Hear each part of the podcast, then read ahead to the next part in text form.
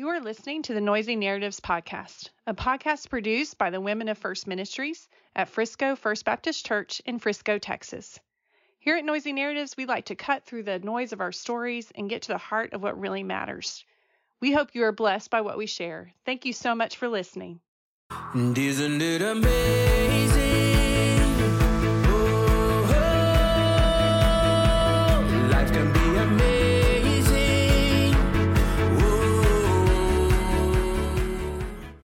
Everyone. Welcome to Noisy Narratives. This is Debbie. I'm here with Christy. Hello, Christy. Hello. And this beautiful, beautiful day in Texas. It is this nice, is when, isn't it? Yes, when it's like 60. Yes, and all of our leaves are finally falling. Yeah, so pretty. It's And pretty until it's like it's six inches of leaves on the back porch. That's the way it is in my house right now already on the front because I have these trees that You have just big trees in the front. Yes. Dump everywhere, and so there's so Kids don't know it, but we're going to be raking leaves on Are you? Joy. Shh, don't tell them. oh, I actually remember loved doing that when I was little with my dad. I'm sh- I know that we caused him so much It's so extra fun work because we would jump in the Yes. piles and we'd have to say. redo them Uh-huh. all the time. But time. man, it was just so fun. I know it is. It is fun until they start. Going, And we figured out a way to. You put the bag between your legs and you shove the, the leaves in. You get creative. They start arguing, throwing leaves, throwing bags at each other. It's always a good time. I'm sure they're going to start picking up work shifts right now, so they don't have So to be can there. I not be home? But I'm sure you, being the creative mother you are, will find a way around that. Always. Always. Thank you, Lord, for inspirations on how to work your day so that everybody can help with the leaves. That's awesome. Uh huh. Even if it means you wake up a little bit earlier. Did you ever have a promise ring when you were growing up? I did not. You didn't know I was going to ask you that question. No, but what's funny is, are you talking about like the James Avery ring with the cross in the middle? Uh-huh. Yeah. I How do you a- feel about those? Um, Did you give your daughters one? This would tell us how you felt about them right here. No, not at all. Uh-uh. Mm-mm. Why? I- okay, so We're not calling anybody out. no, this is just opinions. absolutely not. Yes, this is just opinion. Um, but I'm not also not a fan of like putting a fish on my car. I'm not a fan of those things. I've I'm this is either. me. I'm not My- for yes, my horrible this is my reasons. personal. Oh, because you know that you'll Yeah, my witness maybe is gone. Yeah, your witness how you Gone. drive. Mhm. I, it's um, you know, are we talking? It goes back to kind of that '80s, '90s purity culture thing, where you actually you got a promise ring, you signed a covenant, you signed a Mm-hmm. covenant, basically saying I won't have sex before I'm married, this kind of thing. And usually Um, your dad gives it to you. Yeah, I wasn't. I wasn't a fan of all that stuff. No, know. but and again, I grew up in the mission field, and so um, you know, I didn't. I wasn't over here formative years during that Yeah. time, and so um, that may make a difference. Maybe if I grew up over here in that, I would I just feel found myself differently. I don't know. Not wanting to, right? Like a promise, that a declaration that one will do or refrain from doing something specified, Yeah. right? So there is a an element of a promise. I just don't. We're human. so I don't want someone let's say you give your daughter and she has a night when she's 18, 19 or 16 and she does it. Are you just shattered now? If is she so dis is she going to feel so disappointed? There's too much too many strings tied to it that made me uncomfortable. For Well, error. And I know. Yes, I'm laughing at agree. myself as I say this. I'm sorry. I know, no, I know, and that's and, and I know from my adult perspective now Mm-hmm. it's different, of course, than when you were a kid. But um, I know adults who have told me they lived with years of guilt Mm. and not choosing not to come forward about things because of that thing they they would rather have lied and acted like they were fulfilling the covenant Yeah. than to have admitted they weren't and they needed to take like their promise ring off Right.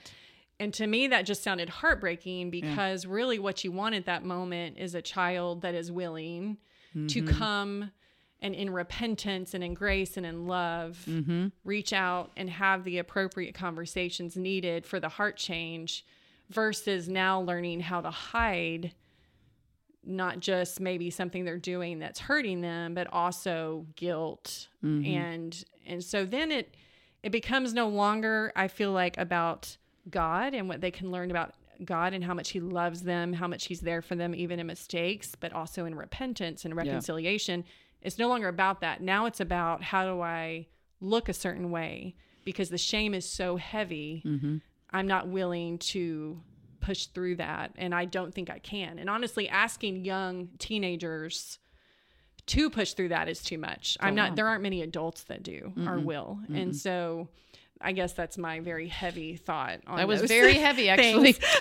not, So- did not know that was coming. Oh yeah, I've done some thinking about yes. those in the years, but and it's because, but it's because of my conversation with adults, frankly. Absolutely. Yeah. Yeah. So, but that's funny. I had no idea you were going to ask me that. No, well, we came in talking about promises, but Yeah. from your heavy answer, it's a good segue into going when we think of God's promises, do we really believe them? Because we put our human mm-hmm. lens on mm-hmm. and so to say does god really god really keeps his promises? Is god really faithful? Is he really kind? Is he always good? Is he always with me? Is he a power over my life? Does he really bring joy to my life? Does he fill me with overflowing does he fill me overflowing with hope? Will he strengthen me when i'm when i'm hurt? Will he help me? Will he give me wisdom? Does he do all these things? Because even the word promise is like a speed bump in the road to get to the point of fully embracing god's promises and i think that's Because now what we're looking to see if they're really fulfilled, like a test. maybe Is that or, what you mean? or just saying well this human that i know didn't keep the promise or Right. me as a human haven't kept a promise as simple as a promise ring growing up or i have fidelity in my marriage because of the actions i've done or Mm-hmm. i've promised other people things and i'm i can't even keep my own promises there's no way that god can versus viewing god as so much bigger and Mm-hmm. wiser than us. So last week we talked about hope kind of the advent season. And then this week a lot of people are doing peace and then some of the studies have promise. And so i chose one that's promise. So that's what we're studying this week kind of in our life group. But i think it is good like a refresher to go back and reflect on god's promises. And maybe every day be like i'm going to reflect on this promise all day long like a promise god hears our prayers what does it mean to hear what does it mean to pray and that's from Jeremiah 29 12. You will call to me and come and pray to me, and I will listen to you. And so, hearing, just hearing that, but then dissecting just the word hear. What does it mean to hear? What do I believe that God hears? What do I believe God doesn't hear? Does he, do I don't, do I not think he hears because he hasn't answered? Because it's not conditional. He hears you, but he, in his timing, in his divine timing, he might not answer because there's something else coming. Well, and even that, I mean, that's an Old Testament scripture written Yeah. to certain people at the time, Yeah. right? And so if you think about it now, even that promises has morphed over time because now we have the Holy Spirit who Mm-hmm. hears us constantly, Yes. sees us, is in our heart, can literally change us from within. Yes. And that's a promise. And Yeah. so even that in Jeremiah, there were limitations to Mm-hmm. what they had. And a lot of those limitations were lifted Mm-hmm. besides our humanity, but a lot of the limitations were lifted when Jesus came, Mm-hmm. So here's a which New is an amazing promise too. Right? Totally, totally. Peace will guard your heart. Philippians 4, 6 through 7. Don't worry about anything, but in everything through prayer and petition with thanksgiving, present your requests to God. And the peace of God, which surpasses all understanding, will guard your heart and minds in Christ Jesus.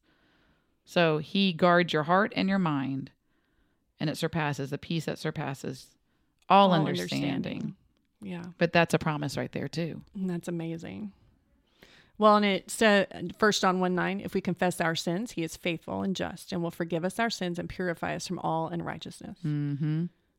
I mean, and to and to go along with that one that i like this old testament one of lamentations 3 22 to 23 because of the lord's great love we are not consumed for his compassions never never fail. They are new every morning. Great is your faithfulness.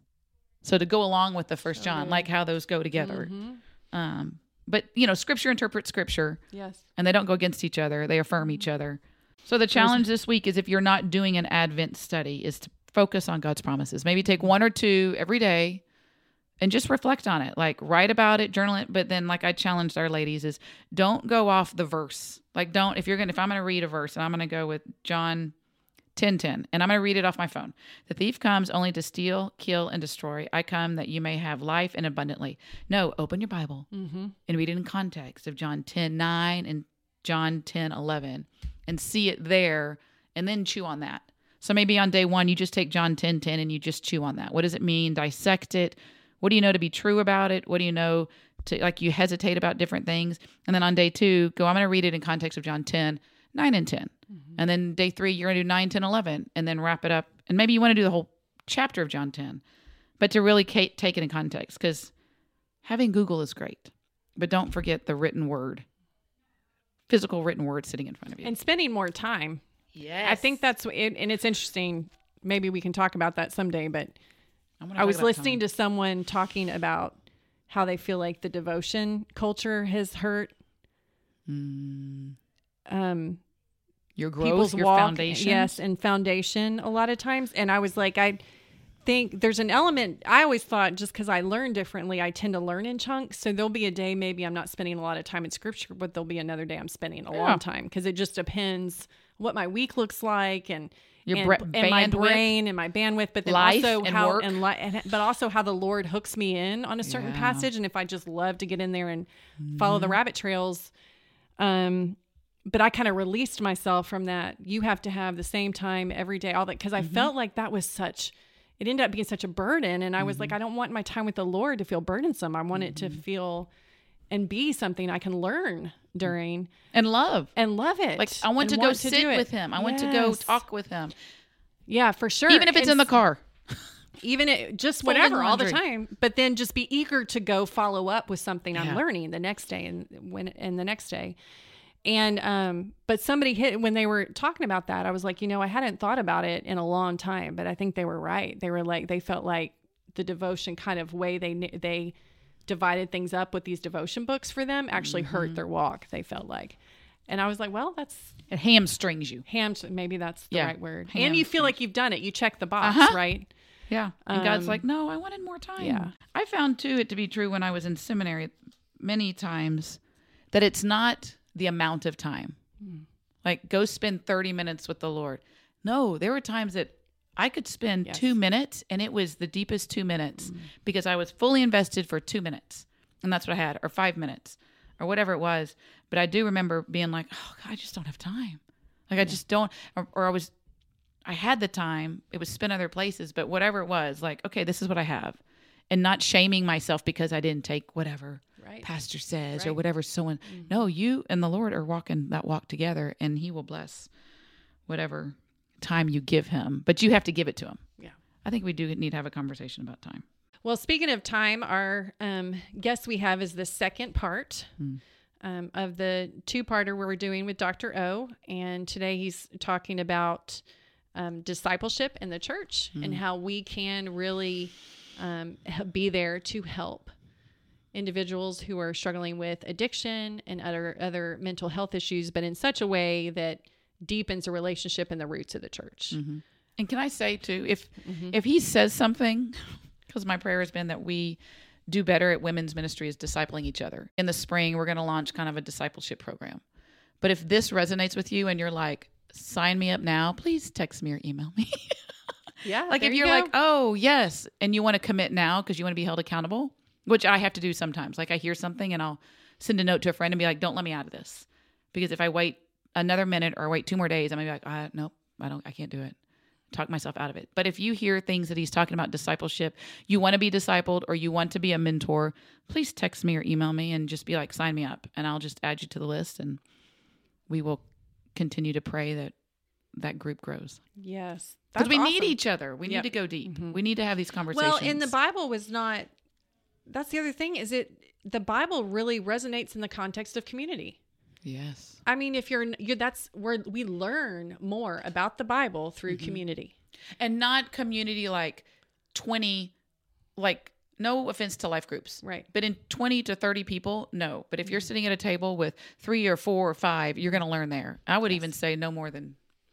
I mean, Well, you can't get too big because you're not going and to it's share. the context of the layers, right? So if I come on Sunday morning, I'm listening to my Uh-huh. pastor and I'm learning. Great, that's one layer. A hundred percent. Life group is another layer. Yep. It meets a different need. But the discipleship we have in these small groups or even one to one discipleship is Mm-hmm. just with the intensity that Jesus meant for relational, kind of biblical growth to happen. Yeah. And I think you're right. I mean, it's so important. And a lot of times it's the place that we miss things because we have Mm-hmm. friends. And so we don't always understand the context of the discipleship Mm-hmm. is something maybe we're not doing as much as we should because a lot of times we're met we feel like our needs are met in friendships right which sometimes they are that's just a different layer Totally. That's a very surfacey. La- I mean, Um, yeah Can be depending on your Bible friends, though and but- going deep that's that's going to change your character it's going to change your heart it's going to affect how you function and how you process life that's being thrown at you It'll be interesting to hear what Dr. O has to say today Mm-hmm. About um, discipleship and counseling in the church. And and if you feel prompted by the Holy. Spirit text or call me email there you go. all the Christy things. wants to make sure you have that on there. sure Instagram you me you can do all, all the things you just get in touch with me Awesome. Yes, absolutely. Okay. Um, so here is our interview with um, Dr. O, part two. Okay, we are back. Noisy Narratives is back, and we have part two um, of our discussion with Dr. O. he likes to be called John Or John, he likes, and it's We're Jonathan friends, Okinaga. students. I said that Yes, right, Jonathan got it right. Okinaga. Um, Doctor Jonathan Okinaga, but we call him John because apparently only his mother or his wife calls. Call him him Jonathan, Jonathan, and, and if it's a really bad, his dad will say it. If he's in and then big his trouble. students call him Dr. O Doctor O, which is what Kelly calls him Yes. But- so, but we're excited to have you back. We heard your testimony last time and um, talked about a lot of, or a big section of your life that um, you say has been redeemed. I would say, right? And now Yes. you're using um, to help influence, love on, care for families and people, and um, even teach out um, Southwestern Theological Seminary all the way out in Fort Worth, which is how we know you. If you listened to last time, I would encourage you if you haven't listened to our his this part one, you go back and do that first before listening to this one. Um, but Kelly Gilbert is one of your students, and we all know her well here. So that's how we were able to, you know, hook you into coming, driving all the way out here to talk with us. So we are going to continue with um, part two of this, and we're going to more focus this time on um, ways you feel like the church um, can help families and help individuals um, who are struggling with addiction or even other heart issues, any heart issue really, and how biblical counseling can really be engaged well with the church. But I think Christy's going to start us off with some questions. You've got a way you want to jump in here. no go I thought you did a great job actually Chrissy's Well, like, I I'm gonna take the day off. I was like, uh, you were doing great. I will add, though, um, you wrote your dissertation on From Sin to Disease. That's right. The medicalization of addictions and its influence on how the Southern Baptist Convention approaches ministering to those who struggle with mind altering substances. That is a mouthful. That's what I said when I read the first time. I was like, you're such a professor. The medicalization of addiction. I was like, that was good. I loved it. It's a great title because it says everything that's in there. Yeah, You don't leave us wondering what it's about. that's yeah. You But can how- thank my you can thank my supervisor for that. I'm sure, because right? my my original title is nothing close. Not that long either. No, I'm not No. that smart. No, I, it's, it's Well, you did write that, right? Yeah. I did, I Okay. did, but you know, When you write those, you have people that help you For and sure. guide you that have been But there you got to present. You had to present it and oh, everything, Oh, yeah. right? You had to do the full gamut. oh for sure. I mean, You have to be a little. do I really look like a professor though? Well, I mean, I, I was saying I've had a lot we of didn't answer really fast. That's a compliment, though. Well, a better question, Kelly. Do I've I look like of most of your profs. professors? Do I act That's like so most of your professors? Okay, so yeah, I, That's the best part, though. That's the So, classes you want to was take gonna when they say. don't look like the tucked in, tailored, I wear an typical aloha white shirt. guy. You wear a long shirt. An aloha shirt. Oh, an aloha shirt. There, every class, Not every class, but most. Sorry. Oh, that's good. So, is there a professor like dress code still, or do you guys get to like kind of you know, push? as the, long as you wear a jacket, the jack, the jacket sanctifies everything else. so you do have to wear a That's coat his humor, still, Debbie. and then take it off. You can take it off and put it on the chair, Yeah. and it can sit there the whole class. Oh, I have a jacket every single day. yeah, Just but then you I- can take it off, Yeah, I and can take yeah, it off. that's awesome. You know that that I'll whole. walk through the door with it. you know, there's there's that phrase like ask for forgiveness, not permission. yeah. Like my my poor dean, he's like, "What have you done now?" Because I bet there still is a dress code, right? Uh, Probably, I don't know. Yeah. See, he didn't. He didn't know. He doesn't care. He's just rolling. I think that's awesome. Your students appreciate that. Yes, They they, appreciate. Yeah, I'm a little different than most. But I think the topic that you talk about so much too is you come from a real place, and so it gives you authority, it gives you mm-hmm. credibility, and so I think it's you're you're walking the walk and talking the talk, and I think that's awesome. well, thank you. But even not in our someone you're not. churches, that's a realistic understanding. I mean, people are coming to church now dressed, Yeah, you know, How they How- should how they come should. as you are. Exactly. Don't come as you how you think we think you should look. I Wait, mean, no, I- that is life. well, I spoke in chapel a couple weeks ago, and Did you have your tattoo showing too? no, Dang it, that'd been fun. I, I was even tempted like to wear a lower shirt. Yeah.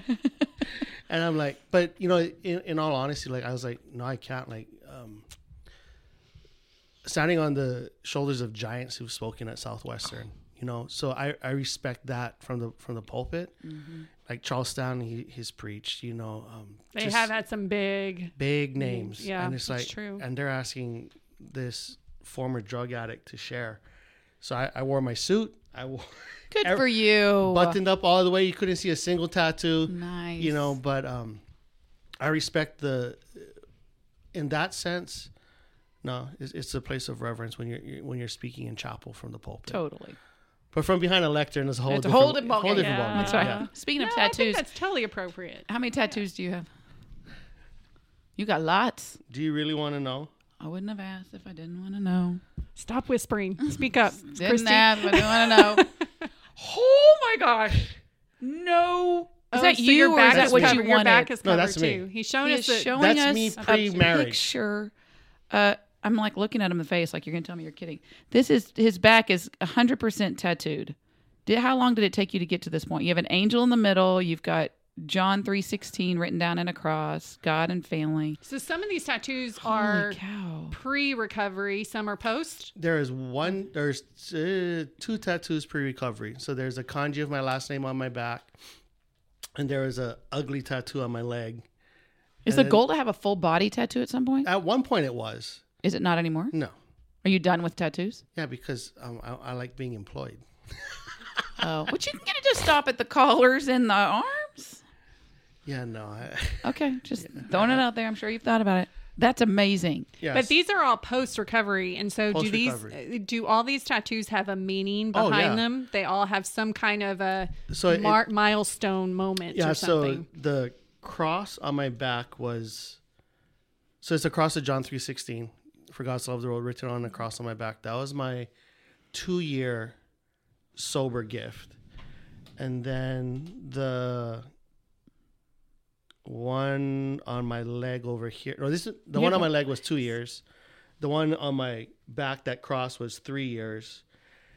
The ones on my arm the right side of my body is like more um family stuff so i have a japanese koi fish on my arm. On my side my tattoo i have my, Oh my um, family crest on my rib cage. Family crest on my rib cage. On the left hand side is all my faith stuff. Wow. and then for my seventh uh, sober anniversary my tattoo artist tattooed my back Is that like your new addiction tattoos? I was about to ask the same Yeah. thing because we talked last time how you moved from Sure. one addiction, to, the next. Yeah. you know my um when i was working in california i didn't have many friends outside of my recovery community so everyone was within either the sober living home or the recovery church i was a pastor at that was just basically all i had and um i, I realized that i was horrible at taking a sabbath you know I, Yeah. I i just was horrible at it but I, I wasn't at home i wasn't in hawaii so i didn't have a place to go spend my sabbath at and Is that your excuse? that no, that I literally spent every Sabbath at the tattoo parlor. Oh. Um, and that was because the my tattoo artist he owned it. Uh, he owned a tattoo parlor, and he would come in to do CrossFit with me.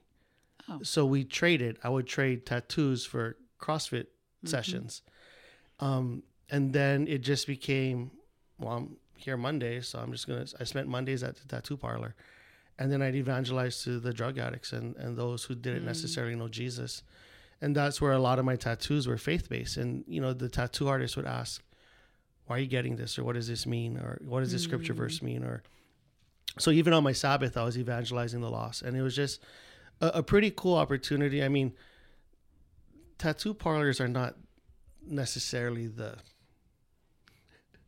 godliest I place, was gonna say we're gonna go with it. Well, I think we know that. the safest place, you know, and Yeah, you know, and um, they are they are fun, and you hear some good stories. Oh yeah, for sure, fun stories, and and then I would talk to um, the people getting tattoos, and they're like, "You're a pastor?" I'm like, "Yeah, I'm a pastor." And like, "You're at a tattoo shop?" Mm. Yeah, I'm at a tattoo shop. Like, don't Christians hate people with tattoos? And I'm like, "Well, they hate me then," you know. And it was just a, a pretty cool opportunity to minister to a segment of society that doesn't necessarily have someone evangelizing to them. As even a area that people think that people don't like them or hate Yeah. them. So I, group of Christians I was like Pastor John. Yeah, you that's know. awesome. So when I come in, I was Pastor John, and I would talk to the other tattoo artists, and a couple guys tried to get sober, so I I talk to them and give them my Mm. number. Um, they could call me. Um, so I guess even on my Sabbath, I was still working, but you know, it's fun. Like I go in the morning, like when they open up the shop at ten, hang out. We go have lunch with the tattoo owner. Then go back and just hang out for the rest of the day. And you know, my, my mom didn't necessarily like that because like, mom, last tattoo, and she's like, I don't believe you. um, you know, but I probably have,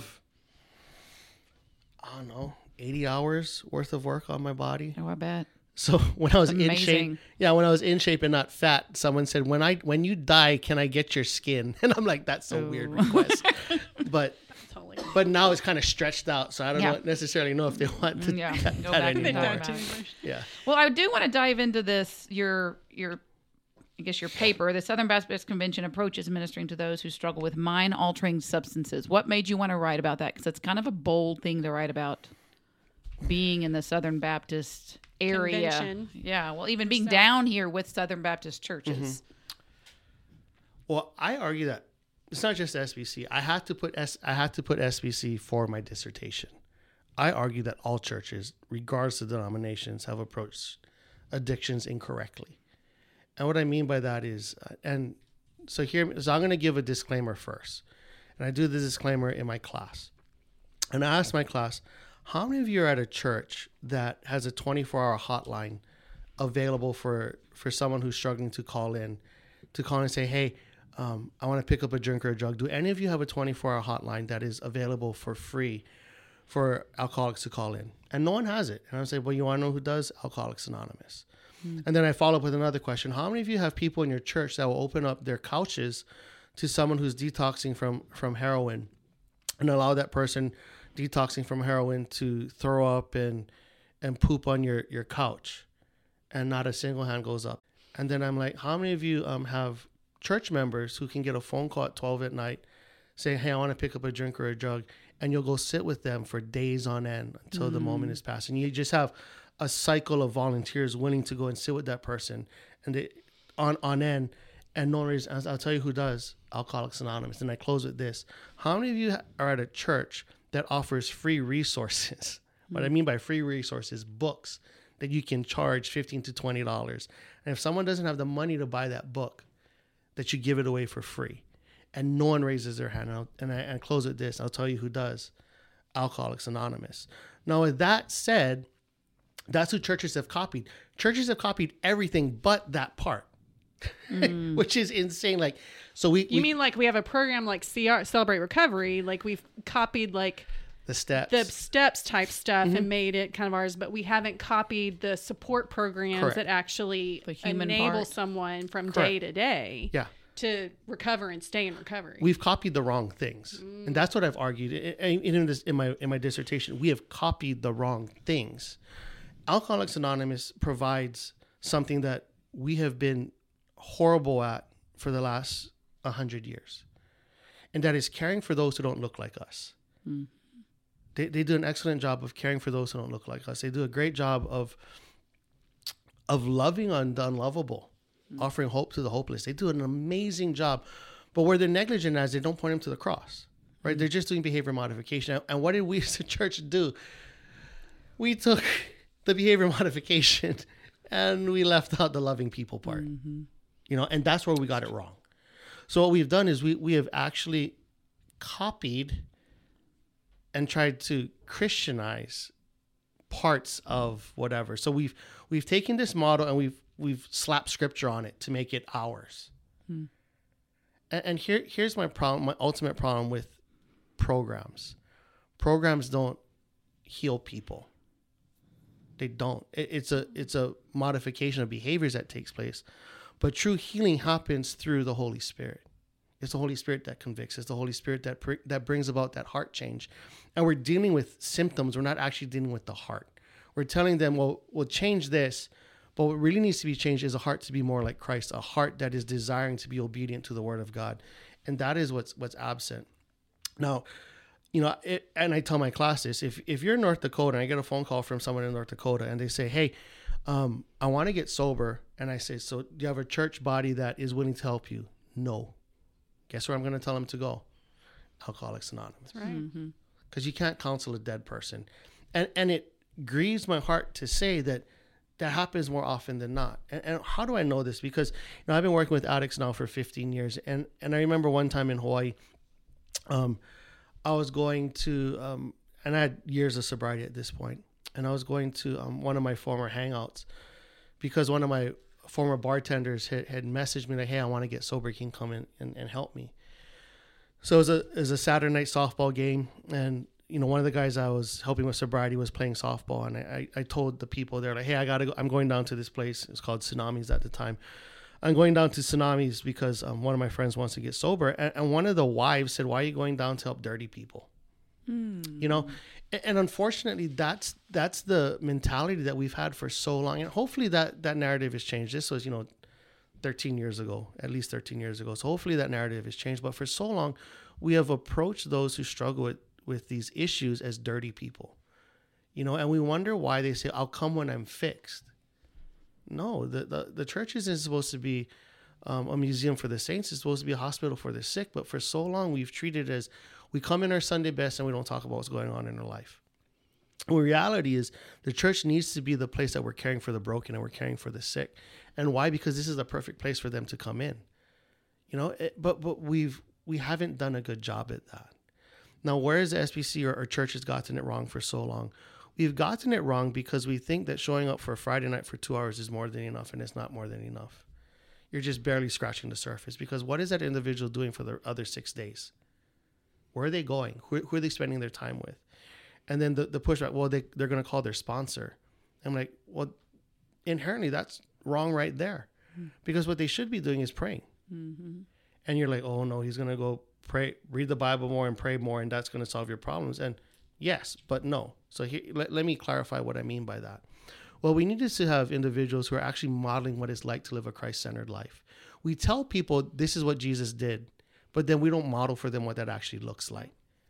You know, and, and what you got to understand is someone who's dealing with substance abuse or coming from from a lifestyle that has not brought God praise going on for so long, they have no idea what that's supposed to look like. You know, so what are they supposed to do? They go to work, they go home, they read the Bible for eight hours. And I push back. What pastor reads their Bible eight hours a day? Yeah. But that's in essence what we're doing when we're relying on quote unquote a program. And that's you come Friday, you come for two hours, and then you're good. And I argue, no, you're not good. Because what you gotta understand is for, you know, we'll use my my life story as an example. For 13 years, every day I was hanging out with a certain group of friends. And what my pastor David Giomi said is a totally immersed into a whole new lifestyle. And he didn't just tell me so totally immersed into a whole new lifestyle. He modeled it for me. Like he showed me like, hey, this is what you're supposed to do after work. You're gonna go work out, you're gonna spend some time in the word, you're gonna do X, Y, and Z. This is where you had people every day you said that were set Every up to day. be with you every single Yep. day. And you know, I, I've had small church pastors say, "I'm just one pastor. How am I supposed to do that?" And I was like, "Well, you you You have a body. you have the body of Christ. You're And you not have- supposed to do it. You're not supposed. You're supposed to invest. You're supposed to get preacher from the pulpit to get your people involved. So then can I so then this that this question's been percolating in my head then and you just kind of start touching on it. What do you say to pastors who say and people to church who say he's like, Great, she's gonna get me in trouble. I'm really not. I just want to Yeah, get you your are. honest response. You're getting me in trouble. I'm coming close to the mic. You're getting me. Go for it. What do you say when they look at you and say, That's not the job of the church? Whose job is it? And the it's the job and I'm not saying I agree with this. No, no, I know. That's what I Okay. say. Whose Yes. job is it? And so what they're saying is it's the job of Alcoholics Anonymous, rehab centers, Outsourcing. na- outsourcing, name the list. And our people, it's not their job either, right? Where is that found in the Bible? Great question. So explain what would be your response? Is that That's- would be your that was response? my response. Where is that found in Where the is that found in the Bible? What did Jesus do with his disciples? Did he outsource them to the Pharisees or the Sadducees? So do you feel like that's what we're doing? Yeah, absolutely. And, and here, what's the first, the chicken or the egg, right? So, right now, And first of all, these people have the best of intentions. Oh, Like need to absolutely. put that Now out you're there. feeling bad for the I question, know. Debbie. Here am. it I'm comes. It's feeling kicking bad. in. You don't feel bad. No, but it's a good But question. it is the best of Here- intentions. here's here's, answer here's Go your ahead. off route. Okay, Yes. it's because we haven't taught that at seminary. So you're saying it falls first on the seminaries, you Yeah. think? Okay. This is where I'm gonna get in trouble. But you're trying to change that, right? I'm I mean, I'm you're- definitely trying to Definitely. change. I think you're you're doing it. You are changing it. you know we we've we have this thing where you know um, and this is for the you know i've been at seminary for coming up on 10 years now i argue that we need to teach our students how to disciple and then there's some pushback from some of my colleagues or whatever they say no that's the church's job to teach them how to disciple but my question is like so what church is doing discipleship well then everyone gets really quiet and why aren't the churches doing discipleship well it's because we've never taught the pastors how to That's do right. discipleship so I argue that the pastors are negligent because they're not teaching it. And but I push back is our job as the seminary to equip and show them what it's like to disciple. Because if no one's been discipling for the last 80 years, who's supposed to do it? Is it the church's responsibility or is it the seminary's responsibility? Well, ultimately, it's a church's responsibility. But if we haven't trained them on how to do it, that falls on us. So where do you start? If you're saying we haven't, like as a pastor, Sure. I haven't developed that model because Mm-hmm. really that model means if I'd been doing it for the last 20 years, I would have discipled three people a year and then they would have then picked up and discipled three more. And then at this point, we would have had You're looking for a blueprint. 200 or whatever that could have body of Christ Sure. gone and been the hands and feet. So if I'm looking at that now going, that seems overwhelming. Mm-hmm. Like, where do I start? With one. Okay, one person. One you person. pick one person. You pick one person. Pick a. So if we're, we're dealing, and this was a question I actually asked in our class the other day. How do we change this? And I said it starts with the lead pastor, not the executive pastor, the discipleship pastor, whatever, however many pastors you have. It starts with the top. He needs to be the one who filters that down to say this is we're going to be a church of discipleship. And I get it. Like at a church this size, you have five thousand. He, he cannot disciple five thousand. But what he can do is he can say, Executive Pastor Fred, I'm going to disciple you. And then Executive Pastor Fred is going to disciple the discipleship pastor. And the discipleship pastor is going to disciple someone else. And it trickles down. Is it going to take time? Yeah, it's not going to happen overnight. And see, that's our culture. We want everything done right now. And that's me mm-hmm. snapping my fingers. That's a great snap, by the way. you have you. a good snap. Yeah, sorry, we do need to acknowledge that. That was amazing. But we live in a microwave society. We're, we're used to putting things in a microwave, hitting three minutes, and then we're done. Well, you said last podcast I was too busy with my time, Yeah. and that's what like, and that's what you're getting to the microwave. But that's what that's where we're at. We're We spend too our busy time with our on time. other things. Yeah. Yes. But let me ask you this: If you had a choice of steak and lobster or a television dinner, who here wants a television dinner? No one, right? But you can get it in three minutes. Mm-hmm. But if you want the steak and lobster, what is You steak and lobster? work for you got to it. work for it, and it takes time. Yeah. And you got to learn how to do it. Correct. So how Some do we? Some of us can't And you just gotta make pay a it steak. for it. so so Yeah. so for those so loaded question, right? So this is where I'm supposed to see will come come to seminary. I'm not going to go there, and I might get fired for that comment. Here's what pastors need to do: look at the life of Jesus. What did he do with his disciples? Did he say, "Oh, go hang out with the Pharisees and Sadducees," or did he walk with them for a season of life? He walked with them for a season of life, not just sometimes, but daily, Yeah, checking in on them intensely. intensely. So here's what I do with my guys. You know, they start off with a proverb a day. There's 31 chapters in Proverbs. Most time there's 31 um, uh, days in the month. So every the first month, what they do is they're going to read a proverb a day, and they need to send me a text message. What does a fool do? What does a fool does? And what does a wise man do? And that's all they're going to do for the first month. Every single day, they're texting me. This is what a wise man does. This is what a fool does. Month two, what they're going to do is they're going to look at the other other idiots in, in Proverbs, the scoffer, the mocker, the lazy, right? And what they're going to do is all the things that they wrote what the wise man did in month one, they're going to push back against how do you address all these other things. Mm. And in the third month, what they're going to send me every single day, they're going to send me what did you learn about yourself and how to live a life that brings God praise, glory, and honor. So that's just to start every single day for three months. That's the conversations that we're having back and forth, and then and then throughout the week they come over to my house. They watch a ball game with me. They um we go out to lunch. And how many guys typically is this for you? Like three? Three. Okay. So you pick three for like a year. Mm-hmm. Okay. And these are people God has put in your life, and you're going, okay, I think these are my three, my guys for the year. And you do that for a year. Yep. And then the expectation is after that year, each of those three are now picking three? Yep. Or one. Or one. because I've been doing this for one. so long, right? So I can. okay. So they're going to start to do just one a year. One. Okay. So I started teaching principles this past year. So I took three guys for my principles class, and principles is beginning stages of seminary. So they're, they're fresh. They don't have community yet. They're, they're just kind of getting their feet wet. So I took three guys, um, Brennan, Chris, and Logan. And what we did the same thing. And we, we met every, every, um, Thursday for lunch. And we just built community that way. And then a bunch of them got married this past summer. So now we've actually included their wives. So their wives come and hang out with us once a week as well. And an amazing thing, probably at the four month mark, my conversations daily with them kind of trickled off. And I was like, am I doing something wrong? Because usually it's just one on one. This is the first time I've ever done three together at the same time. And then I finally asked him, like, are you guys getting anything out of this? Because we're not communicating as much as we used to. And then they're like, oh, we started our own side text message group. We left you out. they left me out. Like for real. They they kind of like they kicked me off the island. And um But that like win for God right there. Like that was the that was intention. yeah. That's So, so, now good. they're they're working with each other. Um and remember they just met in January. One of them got married in July and he included one of those guys in his wedding ceremony. You know, and so coming up in January, I'm teaching principles again. I'm going to get three new guys and I'm going to include Logan, Brennan, and Chris. And we're not going to be a group of six, but I'm going to have them disciple them one on one. And I'm just, I'm still going to be overseeing everything. But how, how do you start that at a church? It starts at the top. If your pastor doesn't believe in discipleship, it's a moot point, not going to happen. And I think that's where a lot of pastors have, have fallen for this lie that um, they're not equipped, that they're not savvy enough in the world of psychology to help.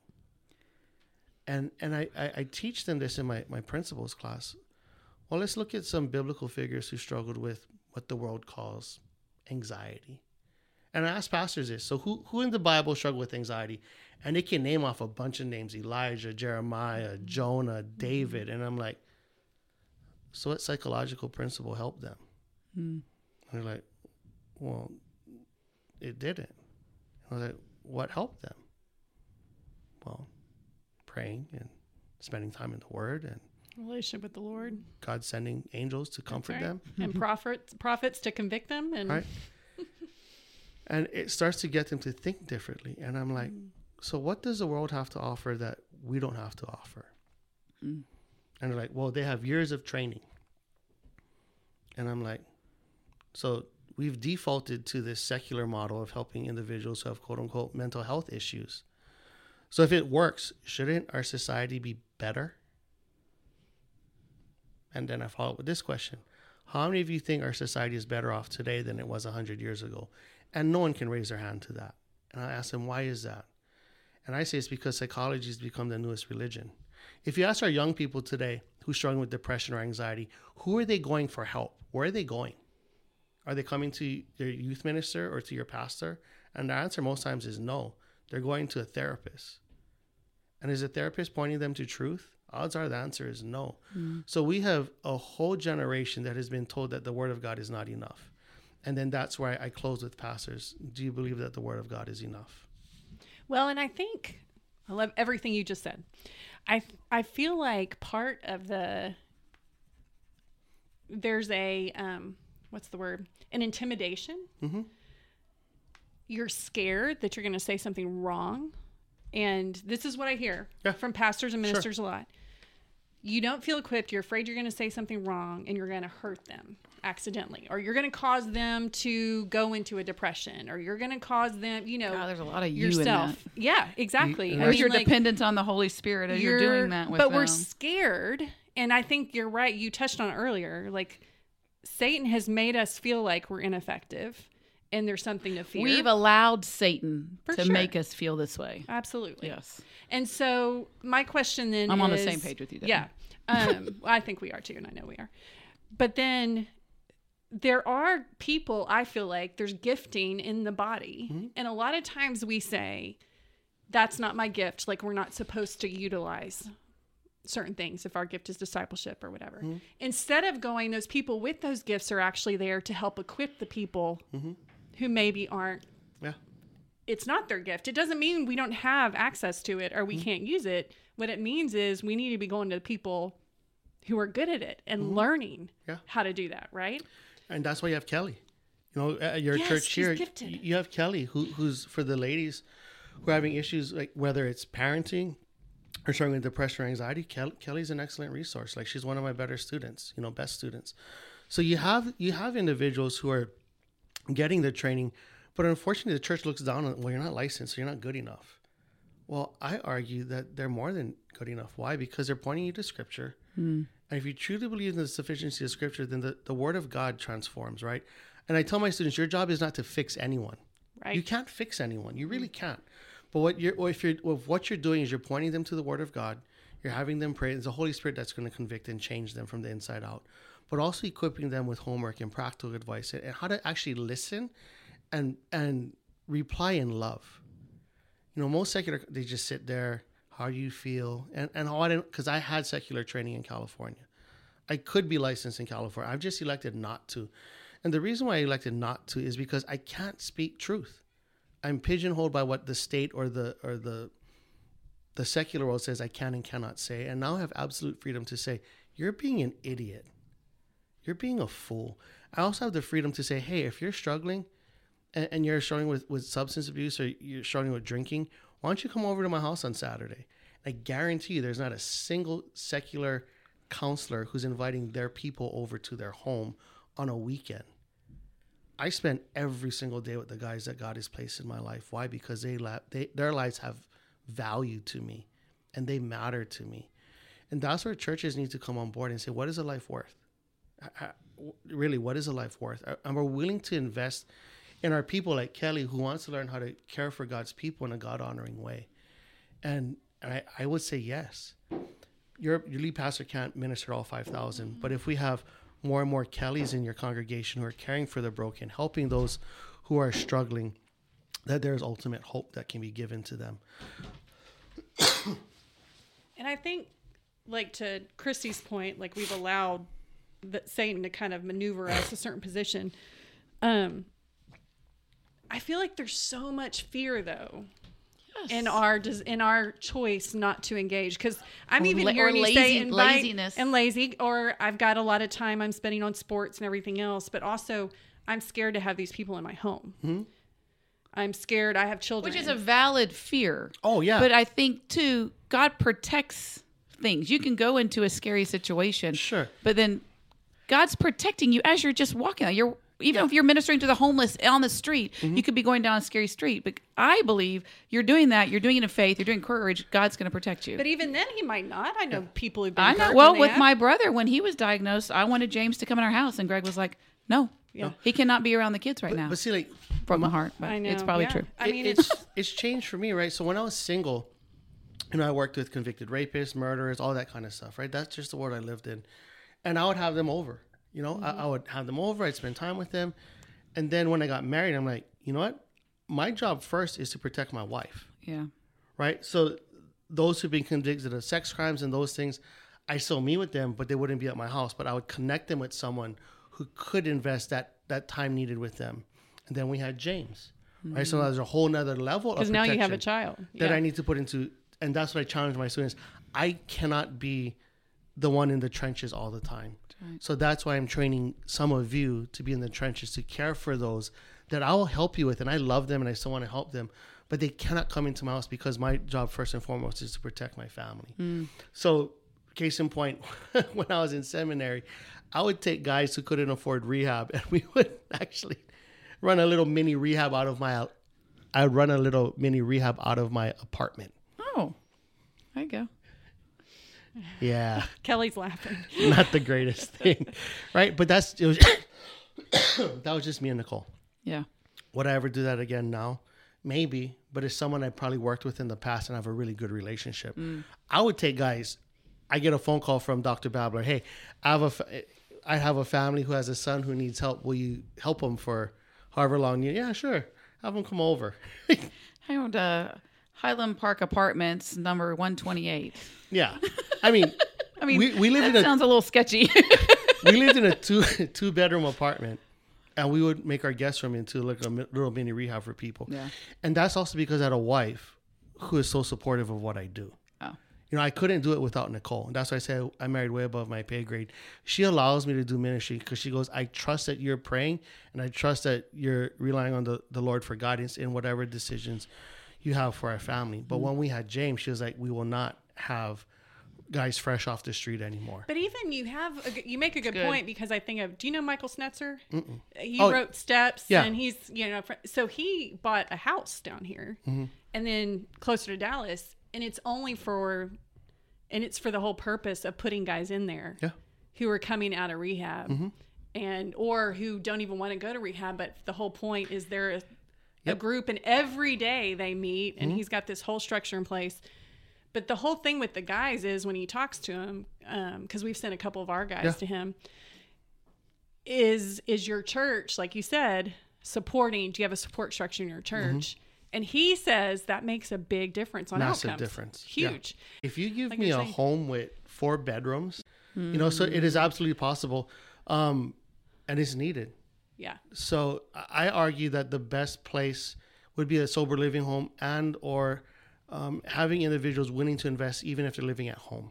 But at the mm-hmm. home, the home has to change, right? So if mom and dad mm-hmm. are still drinking, they they got to stop drinking, right? So so there's a whole totally immersed into a whole new lifestyle. So where can the if you give if you're to give me a, a utopia, is that the question you're asking me? What does that like look like? what mm-hmm. what could the well and we could invest what kind of utopia could the church invest in for recovery if we could.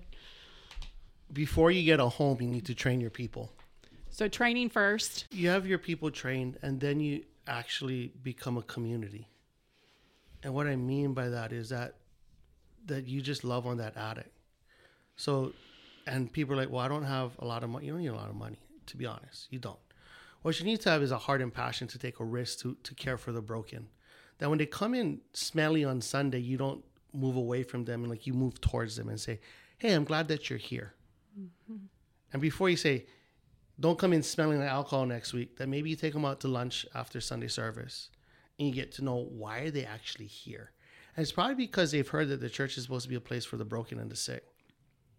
And they took a risk coming into your church. So you start to build relationships right?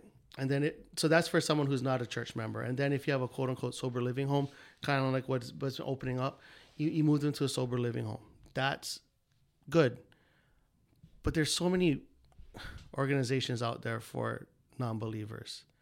I care about the church member who has a son and they're too embarrassed to say my son needs help. Hmm.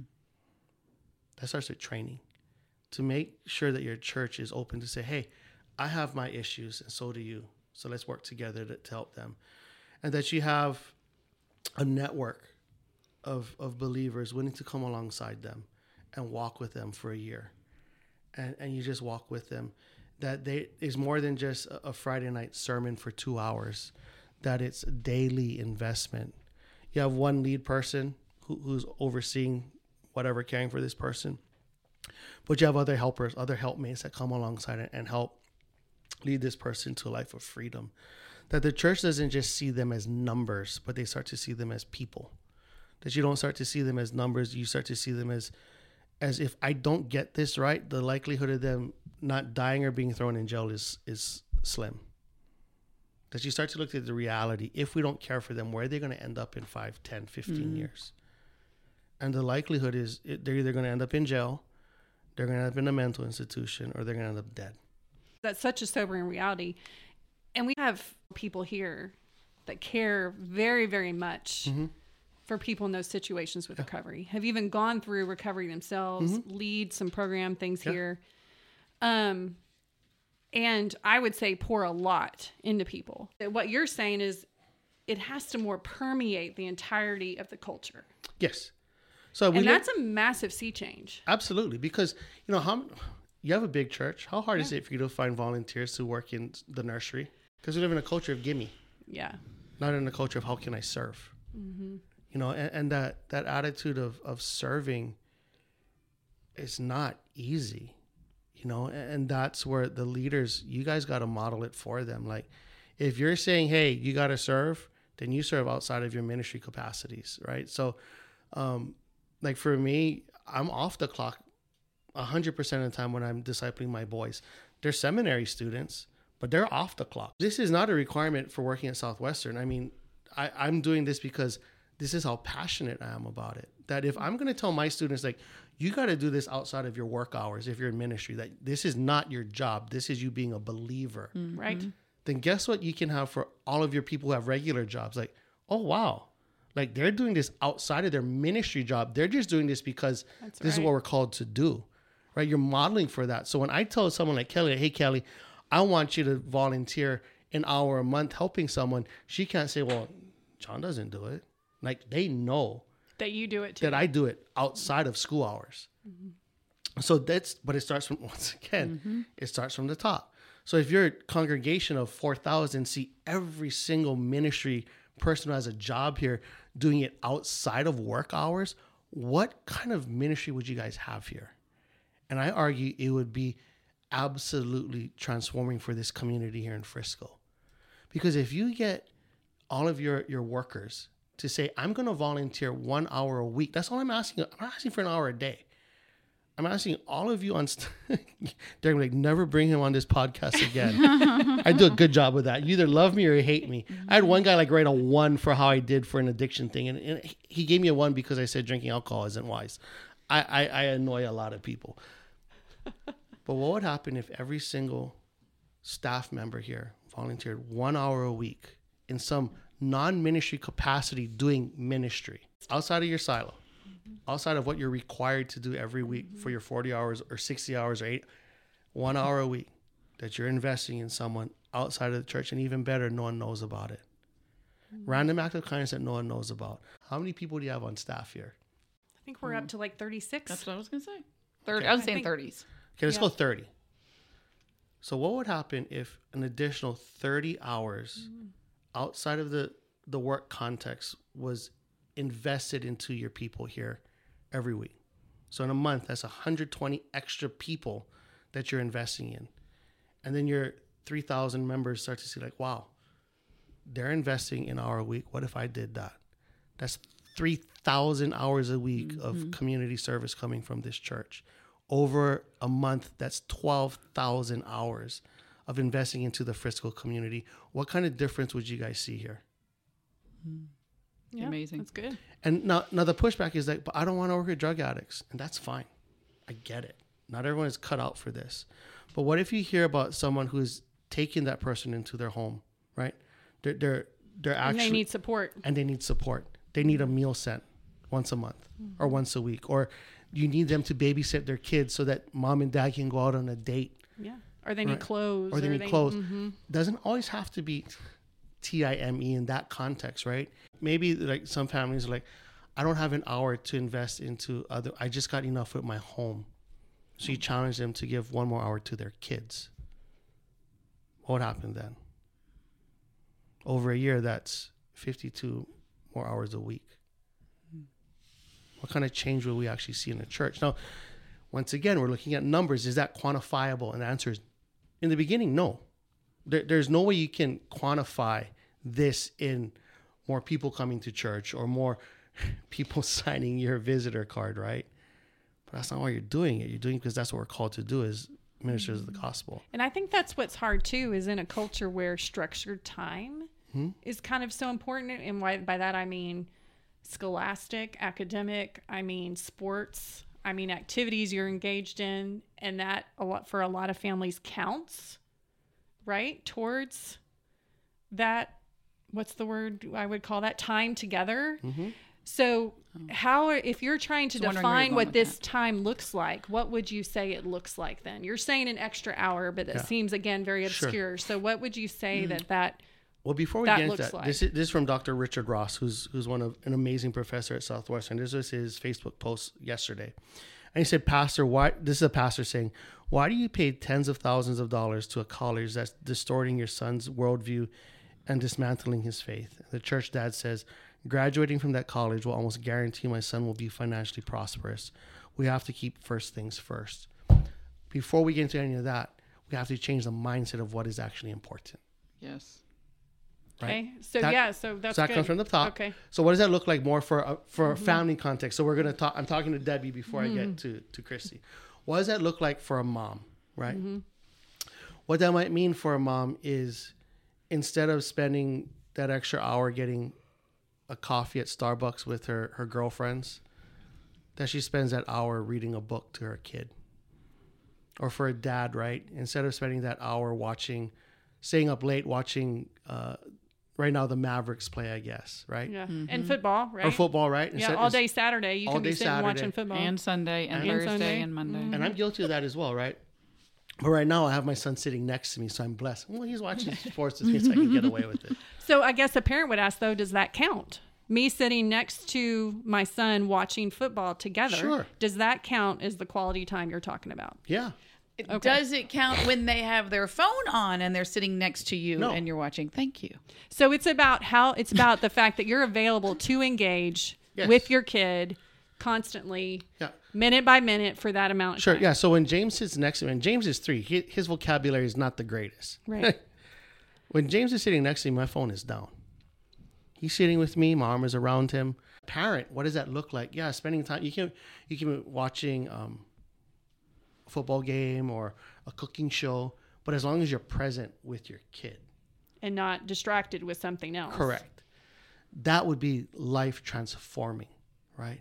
So are car rides if you turn off the music and you Correct, you actually car- talk to them. and you talk. Yeah. How was your day? What's going on? And you're not distracted, and neither one are distracted. and There's no music. I mean, I think you can find it. You, Siri said one moment. Yeah, seriously. you I think you can find it. You just have to want it gotta work at it. and work at. it. Who else is going to invest in my son?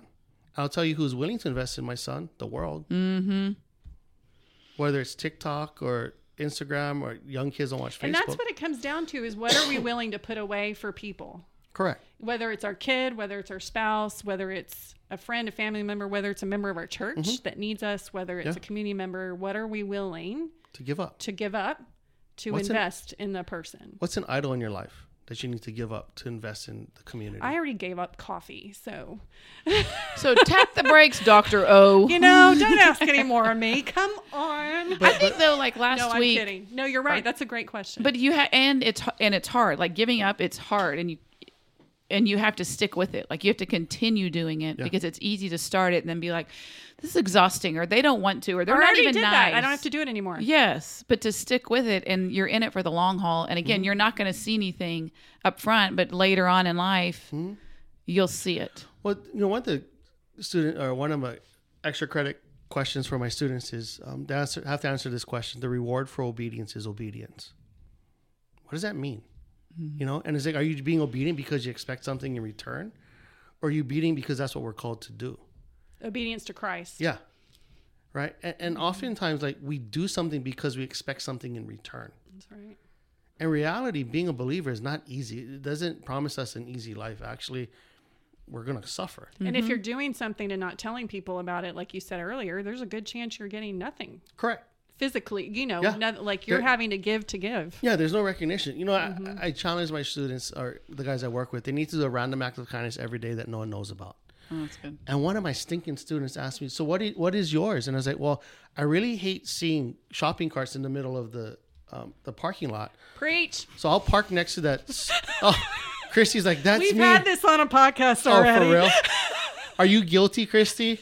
No, it's fine. Not anymore. Not talking maybe anymore. maybe we can fix No, it. I do, but I'll take my. Go- I will now take my grocery cart back. By look at me, I'm doing something good. I'm putting my grocery cart back So in. you're look the at ones me. I've had to put shopping carts away from. Yeah, not anymore because we convicted her. She's she- Getting better. changed. Getting So- better. So Debbie's my favorite now. But any, but then, but then my student said, so now, now it's no longer a random Uh. act of kindness that no one knows about because you told us. And I'm like, what? Thanks a lot. Now I have to find another one. So I found something else. Don't I- tell us. I'm not. No, Okay, good. Because the student says, so what's your new one? I was like, I'm not that stupid.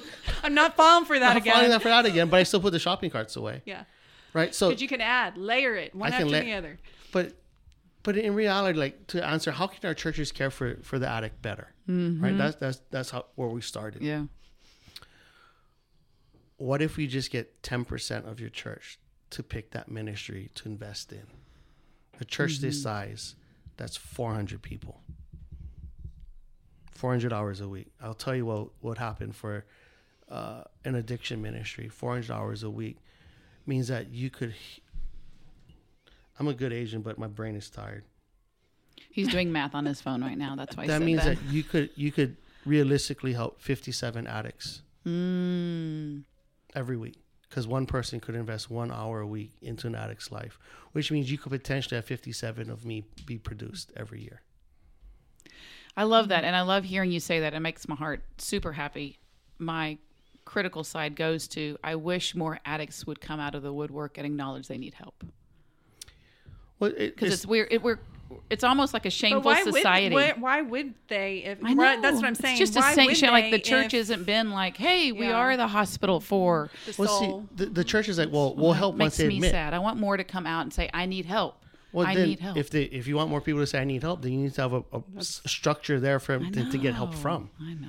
why would God give I them hear. to I us? hear you. That's just where my brain was Right. going So, as you were talking. so let me ask you this: say ten percent of, of your church gets on board with this, that is willing to invest one hour Mm-hmm. a week, right? And then you were to go to Stetzer's sober living home Mm. and say, "Hey, we can we can disciple fifty seven guys a month." That is so many.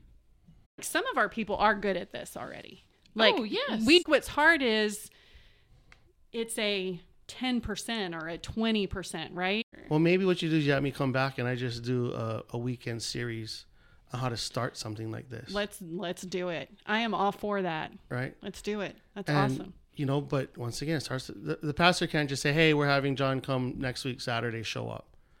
What it would take is your pastor doing actually a sermon series on discipleship.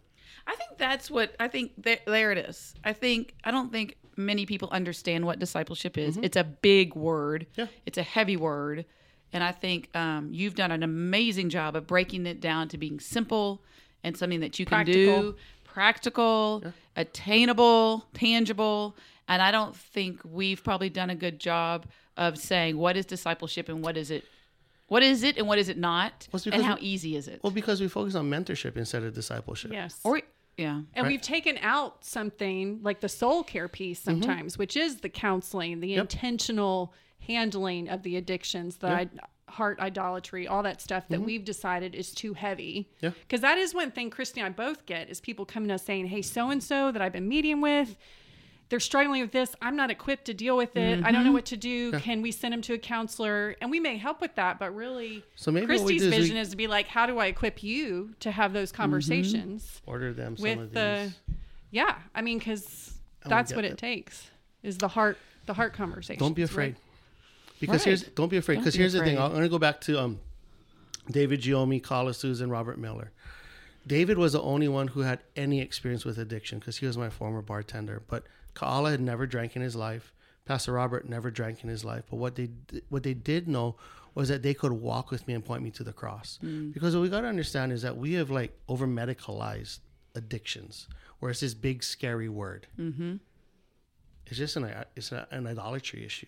That we've elevated this above being obedient to the word, mm. and I think any pastor can can combat that. So let's remove the word addiction, and let's replace this with pastors that can you help your congregation overcome idolatry issues. I know I can speak on that. Well, then you can help with addictions. that's good. that's so good okay well we've been going we've been talking for a while so i think that's a good place to end thank you so much i've just Yes, enjoyed talking oh, to you. Oh, you're you welcome. So much and we do need to bring you back in other contexts i think that would be fabulous pick on Kelly a little bit more, and we'll come back to you in the spring when maybe she can be like, I "Hey, think I, she's can done like- with my classes. I can." Um, oh for the moment. what do you have left? i'm sure we've got another victim we can send Oh, over we'll there talk to you. anyway, thank you so much, um, Dr. Jonathan Okinaga, and he has books. If you would like Just to go, to look them Amazon. up, go to They're on Amazon. O K I N A G A Yes, is how you, you, can find look him. those up um, there if you um, want to see any of Mm-hmm. his material. Um, again, thank you so much for coming. You're welcome. Thank but you. Um, that's it from Noisy Narratives this week. Until next time, everybody, this is Noisy Narratives out. Bye.